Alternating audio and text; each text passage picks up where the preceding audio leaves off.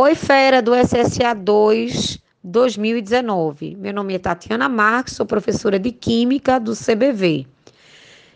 Estou aqui para fazer um comentário sobre a questão 12 no nosso CBV Cast.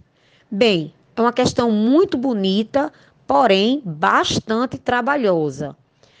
Perceba que ele fala que a madeira, que tem densidade 0,5 gramas por centímetro cúbico e calor de combustão de 4 quilocalorias por grama, foi substituído por uma família pela, pelo GLP, que é a mistura do propano e o butano, que é o comum botijão de 13 quilos, e que tem um calor de combustão de 6 quilocalorias por gramas. Bem, as toras de madeira tem como dimensão 10 centímetros de raio e 20 centímetros de comprimento. Calculando o volume de uma dessas toras pela fórmula πr ao quadrado h, ou seja, base vezes altura, substituindo o π por 3,14, o raio por 10 e a altura por 25, nós vamos ter o volume de cada tora de 7.850 centímetros cúbicos.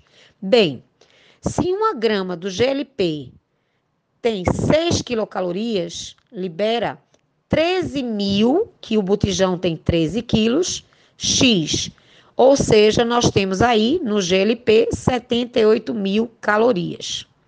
E com relação à madeira? A densidade da madeira é 0,5. A massa queremos achar. O volume de cada tora, 7.850. Então, a massa de cada tora de madeira, 3.925 gramas. Se uma grama de madeira libera na queima 4 quilocaloria, 3.925 gramas vai liberar quanto? 15.700 quilocalorias.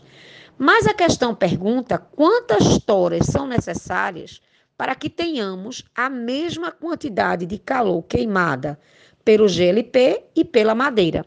Sendo assim, fazemos a última regra de três.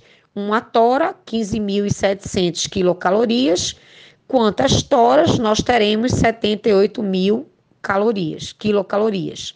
Logo, teremos como aproximadamente 5 toras, porque na realidade o cálculo dá 4,9.